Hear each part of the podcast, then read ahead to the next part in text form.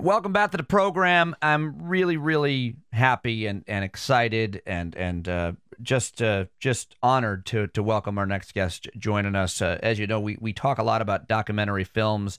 Uh, I'm a huge fan of them. I think they make a big impact in the way that we think and the way that we live.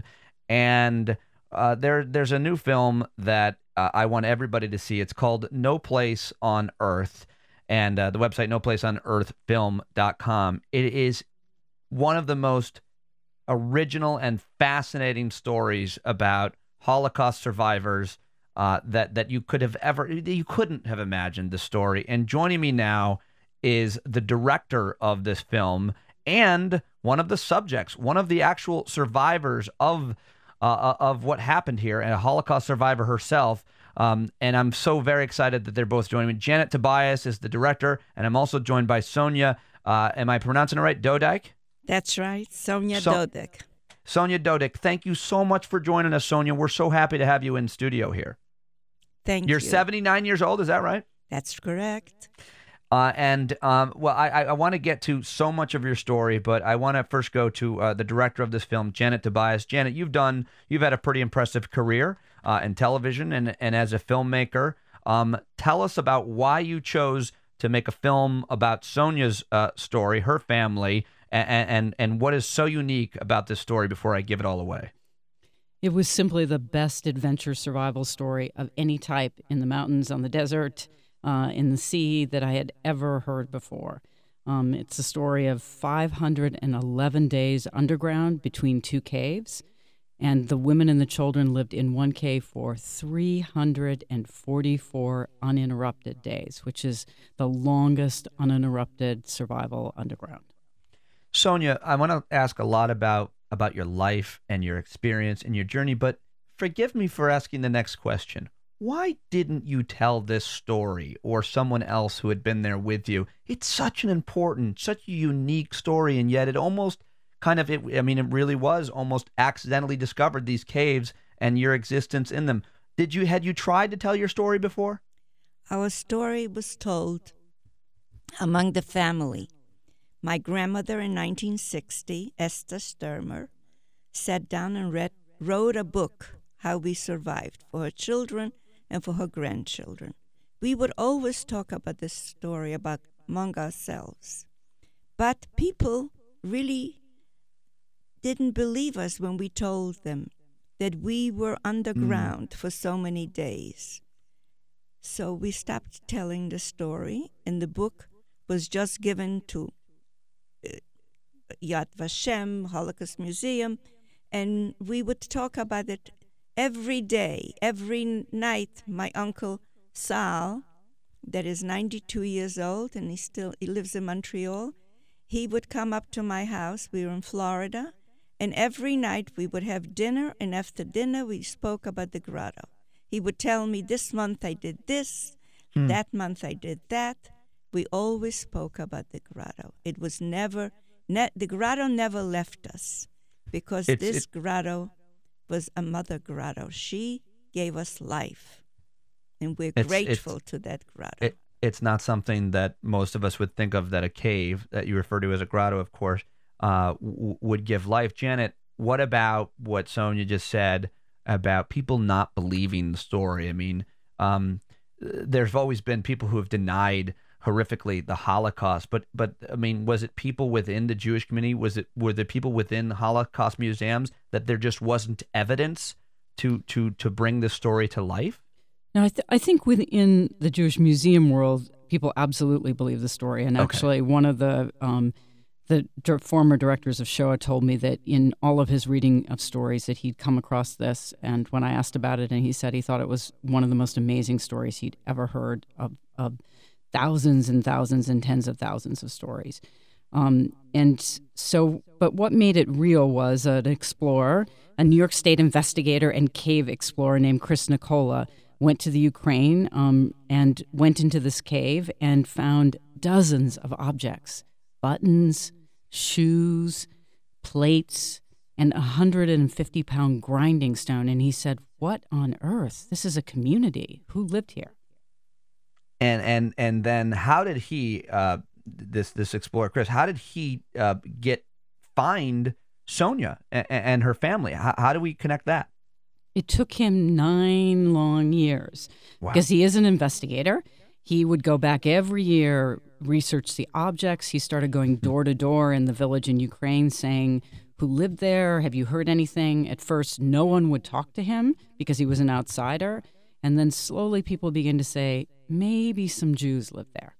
But he could, you know, he looked in backs of books, he looked for any evidence that people had written or talked about it, and nothing, nothing. And he almost gave up. And thanks to the internet, he put in some keywords um, on his new uh, website um, in the caving world and hoped that people searching for their family history would um, reference those keywords. And lo and behold, nine years in, um, an email came across the transom saying, I think that's my father in law's story. And he was living seven miles from one of the survivors.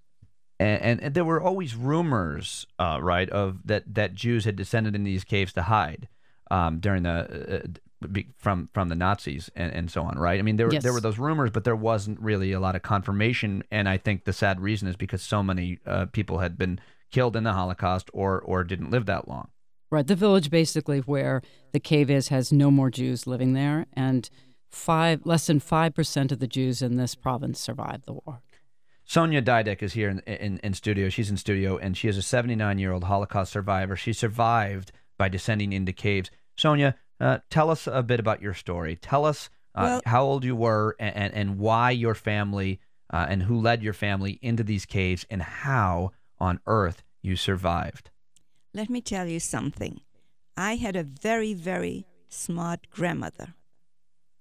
And when the Germans said, we have to go to the ghetto, my grandmother said, we're not going to the ghetto, we're not going to the slaughterhouse.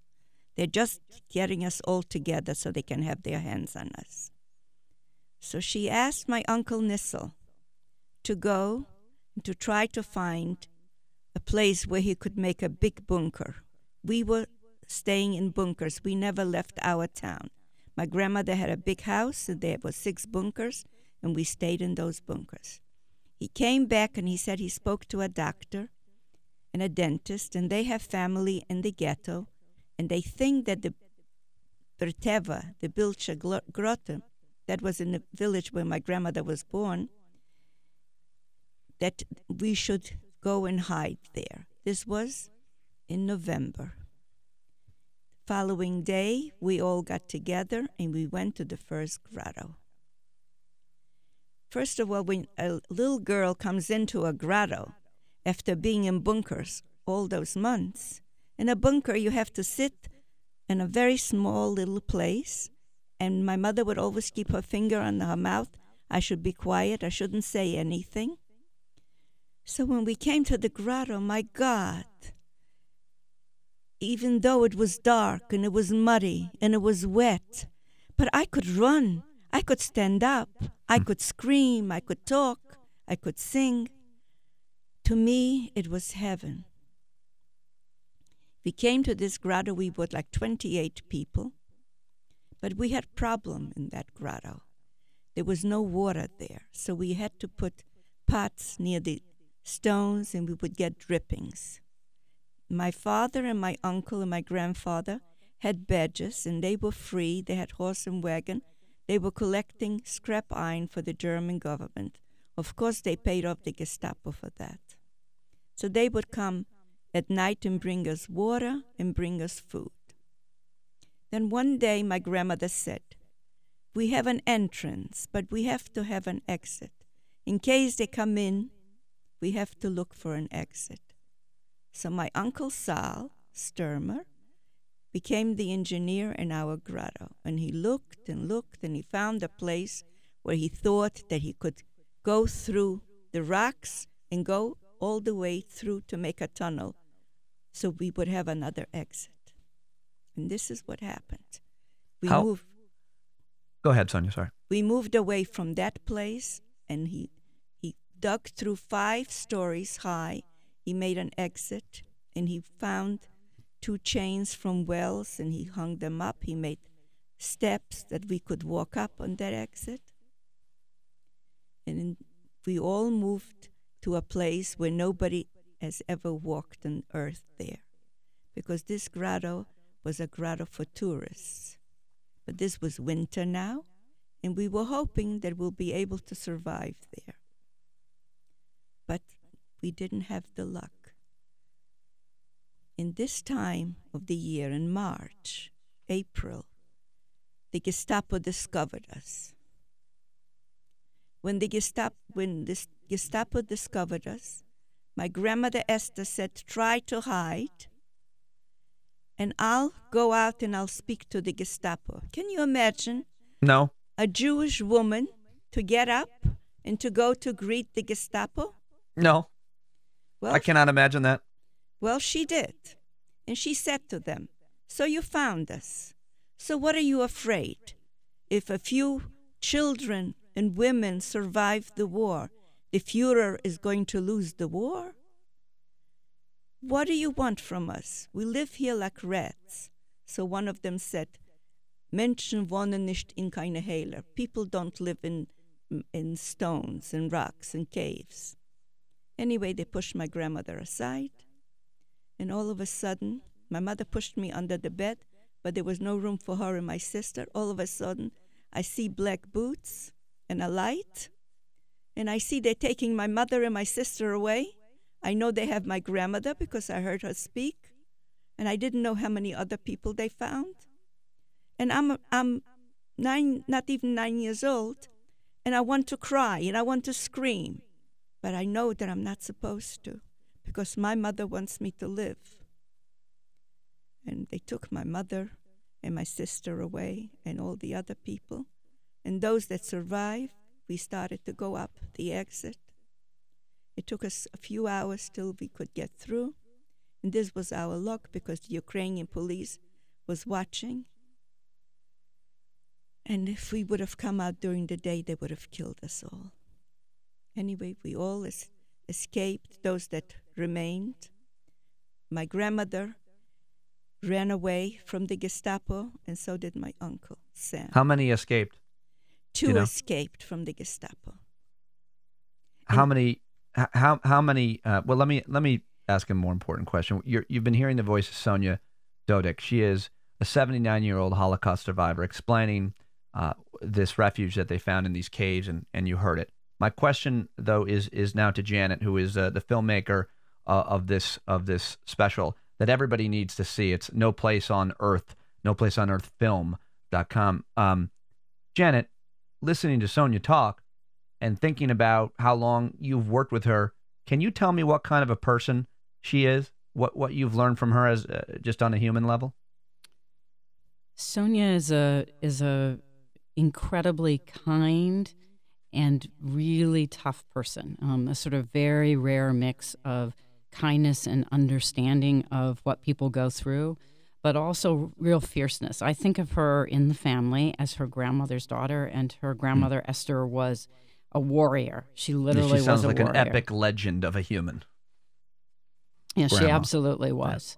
She was sort of, as the family jokes, she looked a tiny bit like Golda Meir and sort of had that personality. Um, Sonia, tell me about how long you thought you would be there, how long you were there, and, and how many people lived there for the for the longest period of time and and, and survived. How, I mean, how long did you think you would be living in this grotto? Well, in this grotto, we didn't know exactly how long we'll, we'll be there because it was a tourist grotto. When we ran away from this grotto, we came back to our my grandmother's house and we went back into bunkers. And again, my grandmother said to my uncle Nissel, Go and look in the forest. You have a friend, a forester. Maybe you can build a bunker in the forest. But what happened was this forester told my uncle that he went fox hunting and he saw a fox go into a hole. And he said to him, Take some rope and take some men and go and look. I think there is a cave there.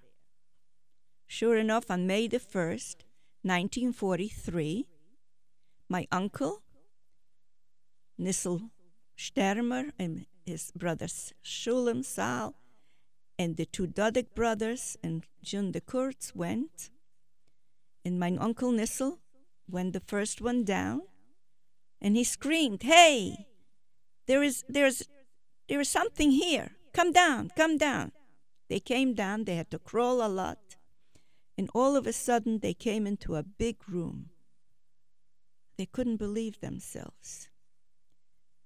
It was a, a, giant, giant room because a grotto is you have small places, you have high places. This it's funny that you call it a room.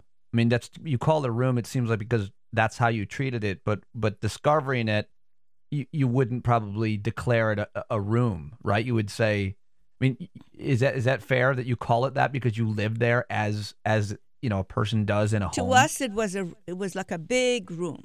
It right. was like a big, almost like a church, almost as hmm. high as a church, maybe wow. even higher.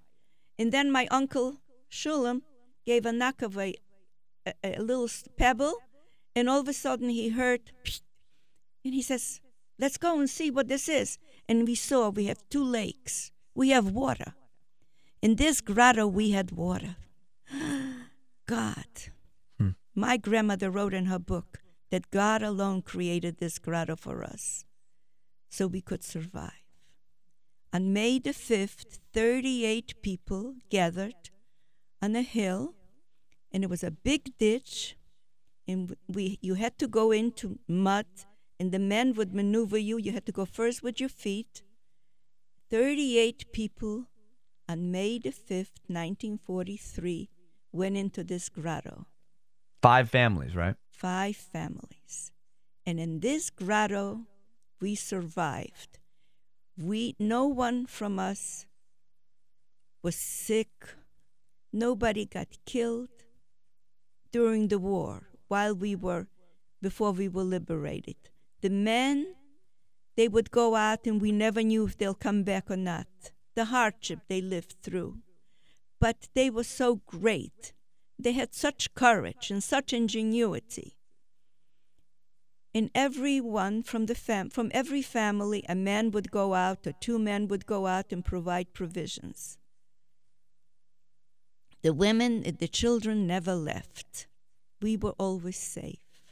You don't know what it meant to be safe for a few weeks. And a peasant, let's say you're in a peasant's bunker, and he comes in the middle of the night and he says, Ide, go. Mm-hmm. Where are you going to go? or he would come in and take your possessions and he'd call the Ukrainian police and they would kill you. But we were masters of our own destiny.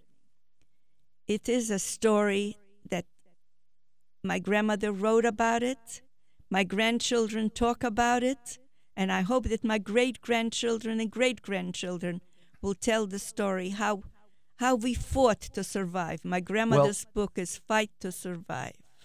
Well, Janet Tobias is telling that story as the director of, of this film, No Place on Earth Film.com. Uh, Sonia, what was the worst part? And what was, it's strange to ask, but what was the best part about living in, in a cave uh, where you would eventually emerge from after, I, I believe, 511 days? Worst, best? The best was that we were not scared that we could be free. I know we were living in mud and we were living in stones and wetness and all those things that it's an unbelievable if you see the movie you can't believe that people lived like that but we were so happy that nobody was killing us and nobody was telling us to move or to throw us out the worst part was when the men went out for food they went to get potatoes from the fields. They had to cut their own wood. They were so energetic, they were so brave. But when they would go out, we never knew if they'll come back. I used to sit with the women. I was already nine years old, and I would sit with the women like an old woman. And I would wait. A little boy would come from the entrance and would say, The men are back. Hmm. And I would sit with my mother and my grandmother and my aunts, and all the other women, and we would sit and nobody would talk, and we wouldn't breathe even. When we heard the men are back, everyone would say, Thank God. And we knew that we'll be safe for two months or six weeks the men brought in provisions, and for six weeks the men was safe, and we were all together. You know what Oh. it meant to look out and to see your grandmother, your grandfather, your aunts and uncles, your sister, your mother, your father. And my father was such a courageous man. How he worked so hard to provide food for us. But it was, we were, we were so fortunate to be the whole family together and not to be afraid that somebody is going to come in and kill us. They tried to shoot after my uncles came into the to the hall, to the entrance, and they used to watch us. They would watch us for four weeks, five weeks. There was always a man sitting in the front and listening. If people are coming, people used to come like on Sunday. They this was their outings. They would come and see their Judea Jiyut, where the Jews live. They knew we were there, but they couldn't come in because they had to come in with their feet first. And we were very, very fortunate that no man was caught because that would have been a catastrophe. Janet, as we listen to to Sonia talk and and we listen to her story, everybody gets goosebumps. Everybody uh, has a hard time imagining what that could possibly be like, or that men would do such a thing to other other men and women, children in this case, the Holocaust. Those are the questions we always ask. But how did you decide to tell this story? I know you met with Chris, who discovered the caves, and then you you went and met um, the Stermers and and and obviously uh, Sonia. How did you? You must have had a struggle with how you decided you wanted to to shoot this film, and and and you eventually brought the family back there and so on. I mean, um, tell us how you told the story and how you came to the decisions that you did um, to tell this very delicate and important story. When I met the Stermers, um, it was unlike any other Holocaust story that I'd ever heard. It, among the really great both dramas and documentaries about the Holocaust, is that they were masters of their own fate. They weren't relying on um, a sewer worker to protect them, um, someone to hide them in a house in the Netherlands. They were um, providing for themselves, um, and they the Sonia's uncles had such pride and almost again a peculiar word joy about what they were able to accomplish. And so when they tell the story, there is anger and sorrow, but there's also laughter. Um, and I thought, you know, we have to capture that and that range of feeling. Um, and so in doing that, we thought about how you would um, create a film. And the first thing was they all wanted to go back to the Ukraine. As Sonia's sister Sima said, she wanted to say thank you to the cave for keeping them safe. Um, and Saul said, I want to see my cave. I want to see my cave. Um, and so we uh, organized a trip back to rural Ukraine. Um, Sonia and Sima had never been back since they left. Um, and um, we uh, figured out how we might be able to get them into the cave, which took a massive construction effort. Um, and uh, we were a huge effort with a crew of about 15 people who did Was that- construction. Was that because of their age, or was it because of trying to get your equipment in to film? I mean, you just only, I only asked because they were able to get in there when they were children, when they were younger, perhaps. Um, and and, and why not? What was the difference between then and now? um, both Nature. i- nature, age, and uh, equipment. So, Right. in terms of nature, the cave opening had shifted. Um, in terms of it was always tiny. The reason no one came in after them is you went down a tiny, tiny hole feet first, where they actually had someone a hundred feet down with an axe. So if you'd gotten down, they would have chopped off your feet. Um, and then you crawl in a narrow 70 foot passage, descending and winding, where no man on my crew could actually go um, face first. They all had to squeeze sideways. Um, and then you're in smaller rooms which have gigantic running water runoff, which are with mud trenches, and then you finally get to the bigger rooms. And so um, we had to construct a way that that maybe um, people could go in and be safe. Um, and then also we had to bag every piece of equipment, and it took hours every day to take the equipment in and out. What do you hope to achieve through through this film? Is it simply awareness? I I think it for me it actually always from the beginning had um, had a resonance of it's a story about survival and the best of what friendship and um, family can give you. That in really impossible situations, when you are connected to other human beings, you can do things that you never thought were possible. Right. And so I think of it as not just awareness, but a story for all of us. All of us have difficult moments. All of us today face challenges. Um, and that this story is for all of us um, about how and how we can proceed and what we can accomplish, and that we all really depend on each other. Um, and by depending on each other, because you have an engineer, a um, former cavalry officer, a brilliant general, and a mother, um, a really kind person in Sonia's mother who would cook food for children who were starving. That right. that combination produces greatness, and that by by depending on each other, we can do things that are unimaginable. I I, I could talk to uh, to to you uh, both, uh, especially just hearing Sonia's story for hours and hours. We have limited time, but Sonia, with the time that I have left, I have two more questions, and and my uh, one is, you know, you mentioned God a couple of times. It seems clear that you still have uh, faith, um, yes. and that you did then. Okay, so the question for I think any Holocaust survivor is when you say we thank God that there was water, God was looking out for us, we trusted in God. How do you how do you justify what happened with over 6 million Jews being slaughtered and and what you you know what what you believe also happened with with uh, God created for you to have this refuge uh, and saving grace. How do how does any Holocaust survivor maintain their faith through that? May I say something to you? Anything you want. My mother's family is the Stermer family. The Dodyk family was on action. They came in the first day of Sukkot in 1942. And, and they took out my great grandfather, my grandfather, my grandmother, an uncle, and five aunts and they took them all to Belzec, to a concentration camp. And they gassed them with cyclone gas. This was the first time that they used cyclone gas. I lost an entire family, just like you when you write on a blackboard and then you erase it. This is how I erased. My father's whole family was erased in one day. They took away three quarters of our town. We all cried. My grandmother was a very, very religious woman, my grandfather and my great grandfather were all Orthodox religious. And we questioned where was God that something like this could happen. But then we but then we turn around and we say there has to be a God. There must be a God in order to be a human being, in order to believe what is right or what is wrong.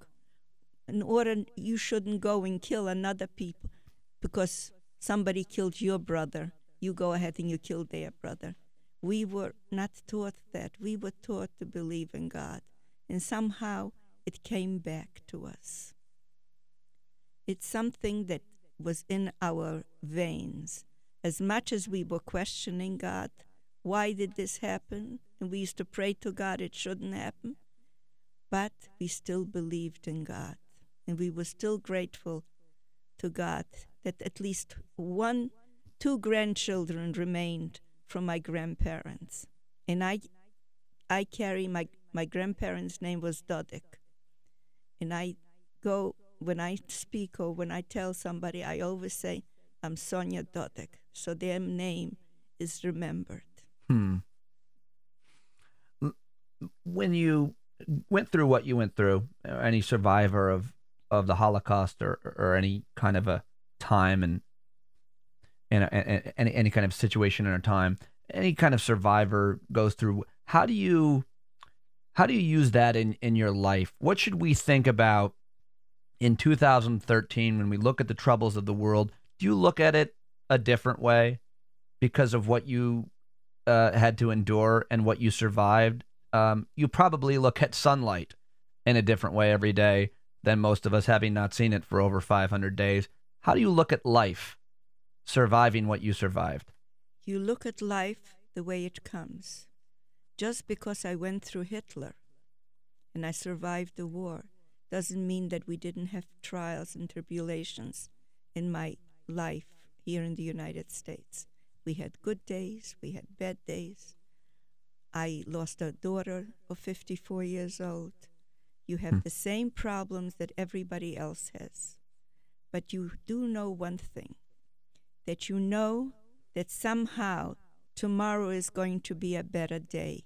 And you have to hope for that tomorrow. And you know that you have to fight for tomorrow. Even though my daughter passed away, she was hit by a car and she had a terrible accident. Her leg was severed. Then she had osteomyelitis, whatever it is. But she had hope. And I always hope that one day a doctor will come and he'll fix this. And one day God will help and this will. You have to have faith. I have two other children and I have three grandchildren. My, Hmm. And I am very, very grateful to God for them. And I pray to God that they should have a good life. But life isn't always wonderful. But we have to fight for tomorrow and have hope. If a person doesn't have hope, then a person has nothing to look forward to. And you have to believe in God. Well, you are uh, just, as you know, I'm sure, an inspiring, inspiring human being. And it has just been an honor and a pleasure uh, to have you join me in, in, our conversation that we do every day. I thank you so much. And um, I, I, hope more and more people hear your voice and, more importantly, um, uh, see this film, uh, which documents what your family endured in such a unique and, and, and artistic and respectful way. Janet, congratulations to you for making this film. Thank you very much for joining me. Thank you. Thank you. Janet uh, Tobias and Sonia uh, Dodyk. Go see uh, this film. No Place on Earth Film.com for locations and showtimes. We'll take a break. We'll be right back.